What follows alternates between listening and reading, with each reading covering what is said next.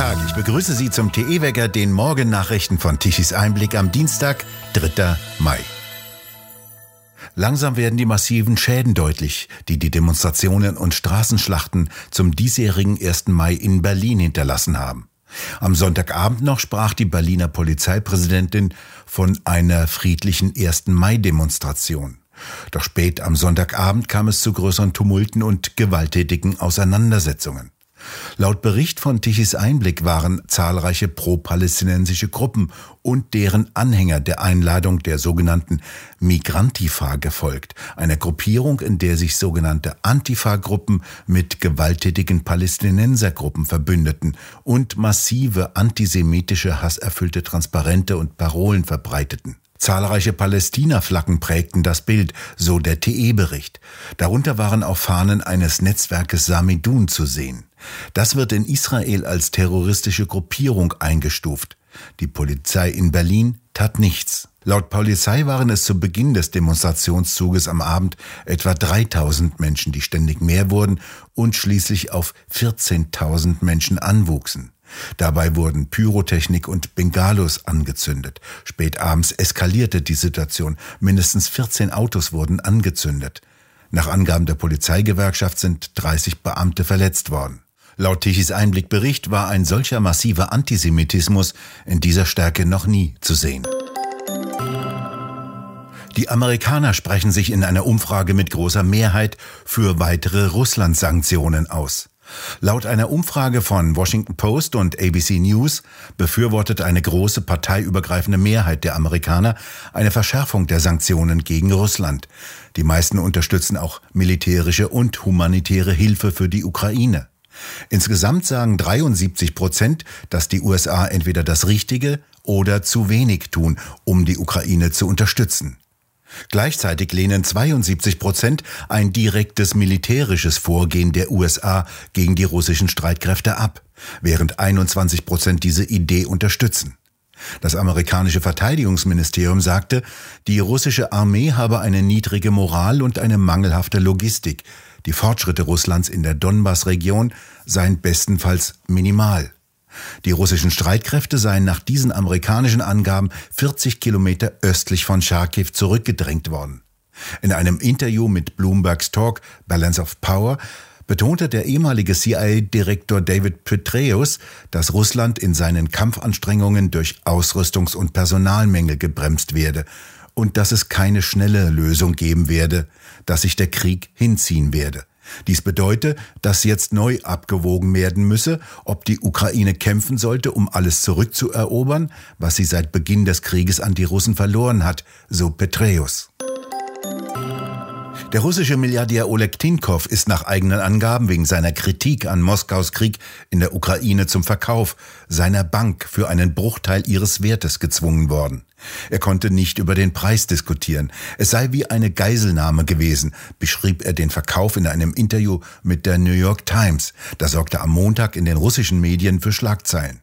Er habe sich Leibwächter zugelegt, weil ihm Freunde mit Verbindungen zum russischen Geheimdienst erzählt hätten, dass der Kreml ihn töten wollte.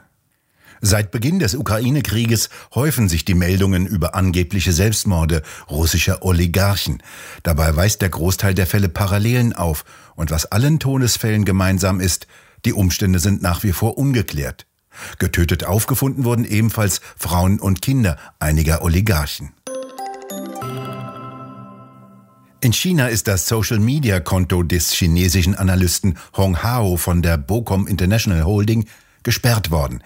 Er tritt regelmäßig in Finanznachrichten wie Bloomberg und CNBC auf. Er macht Chinas hartes Durchgreifen gegen Tech-Unternehmen für den Absturz chinesischer Finanzprodukte verantwortlich.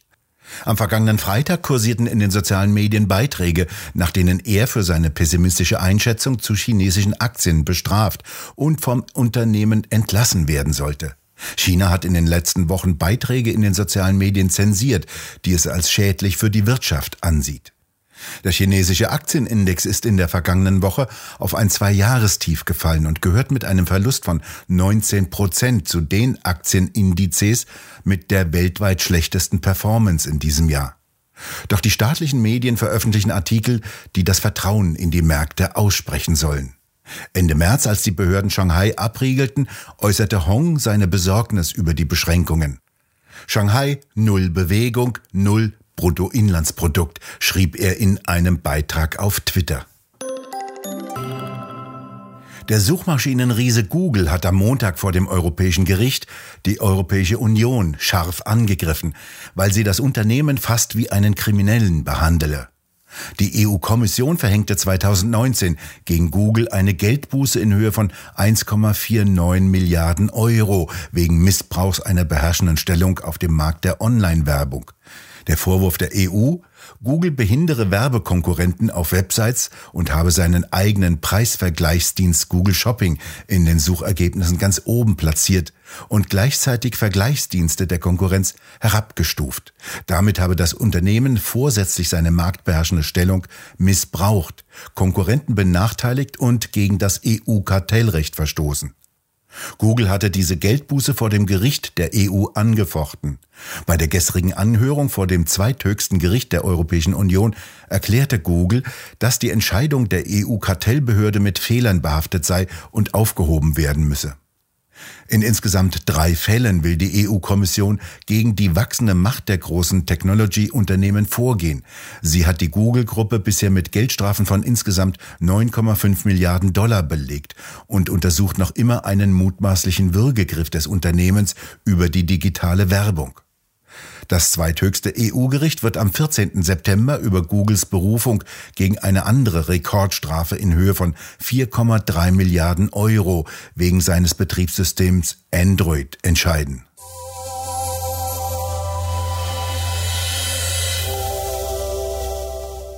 Porsche soll wieder in der Formel 1 Rennen fahren. Diese Pläne seien sehr konkret, sagte VW-Vorstandsvorsitzender Herbert Dies während einer Bürgerversammlung am Montag in Wolfsburg. Details nannte er nicht. Mit Red Bull Racing sollen Gespräche über eine Partnerschaft geführt worden sein. Ebenso soll Audi wieder in der Formel 1 mitfahren. Für beide Premium-Marken sei die Formel 1 der wichtigste Hebel, um den Markenwert zu steigern, so dies. Mit den Plänen für eine stärkere Präsenz in China und den USA werde die Anziehungskraft als größtes Motorsportspektakel nur noch größer werden. Auch der VW-Aufsichtsrat hatte im vergangenen Monat bereits das Vorhaben unterstützt, dass Audi und Porsche schon ab 2026 in den Wettbewerb einsteigen könnten. Ab diesem Jahr will die Formel 1 mit sogenannten synthetischen Kraftstoffen fahren. VW erklärte noch nicht, wie sich die Verbrennerboliden mit den Elektroantrieben vertragen, die ja nach den Vorstellungen von dies die Zukunft des Konzerns sein sollen. Immerhin schaffen es die elektrischen Formel 1 Rennreiter mit nur noch einem Auto ein elektrisches Formel 1 Rennen zu bestreiten. Sie müssen nicht mehr während des Rennens den Wagen wechseln, weil die Batterie zu heiß und leer war. Allerdings reicht es bisher nur zu einer Renndauer von 45 Minuten. Die Fußball-Europameisterschaft 2028 und 2032 wird nicht in Russland stattfinden. So viel steht schon jetzt fest, nachdem der Europäische Fußballverband UEFA die Bewerbung Russlands für unzulässig erklärt hat. UEFA sowie der Weltverband FIFA hatten National- und Clubmannschaften aus Russland bereits von allen Wettbewerben ausgeschlossen. Begründung der russische Angriffskrieg auf die Ukraine. Russische Truppen haben bei ihren Beutezügen in der Ukraine nicht nur Waschmaschinen und sonstiges Gerät gestohlen, sondern auch Traktoren. So sind laut CNN von einem Landmaschinenhändler in Melitopol 27 Fahrzeuge im Wert von 5 Millionen Dollar geraubt und nach Russland und Tschetschenien abtransportiert worden. Dies deute laut CNN auf eine zunehmend organisierte Operation hin, bei der sogar russische Militärtransporter für den Raub eingesetzt werden. Ein Kontaktmann sagte dem Sender, dass es rivalisierende Gruppen von russischen Truppen gebe. Einige kamen morgens, andere abends. Ein Teil der Maschinen wurde in ein nahegelegenes Dorf gebracht, ein anderer Teil machte sich auf den langen Landweg nach Tschetschenien, mehr als 1000 Kilometer entfernt. Mithilfe der GPS-Ortungsfunktion hat die Herstellerfirma John Deere den Weg bis zu einem Dorf in Tschetschenien nachverfolgen können. John Deere hat auch gleichzeitig die Traktoren aus der Ferne abgeschaltet und gesperrt. Sie können nicht mehr eingeschaltet und gestartet werden. Denn in vielen modernen Landmaschinen sind nahezu alle Funktionen mit lizenzpflichtiger Firmware abgesichert. Die können dann auch kaum noch von Trecker-Hackern geknackt werden. Im Norden wird es heute etwas dichter als gestern bewölkt werden, aber weitgehend trocken bleiben. In der Mitte und im Süden Deutschlands können leichte Regenschauer auftreten. Die Temperaturen klettern im Süden auf bis zu 21, im Norden höchstens auf 14 Grad. Die Nächte sind noch erstaunlich frisch, teilweise reicht es noch zu leichtem Bodenfrost. Eine richtige Wärmewelle ist noch nicht in Sicht. Für die kommende Woche deuten dies einige Modelle an. Sicher ist allerdings noch nichts. Es kommt darauf an, ob und wann sich die westlich liegenden Hochdruckgebiete Richtung Kontinent verlagern. Einige Modelle zeigen schon für Mitte Mai deutlich wärmere Luftmassen an, die Temperaturen bis zu 30 Grad bringen könnten. Doch diese Berechnungen für die kommenden Wochen sind noch sehr unsicher. Sicher sind sich nur die Klimatologen, dass die Klimakatastrophe in 30 Jahren kommt, wenn wir weiter in den Urlaub fliegen und nicht das CO2 produzierende Fliegen Annalena Baerbock überlassen und selbst Lastenräder fahren. Wir bedanken uns fürs Zuhören und schön wäre es, wenn Sie uns weiterempfehlen. Weitere aktuelle Nachrichten lesen Sie regelmäßig auf der Webseite tichiseinblick.de und wir hören uns morgen wieder, wenn Sie mögen.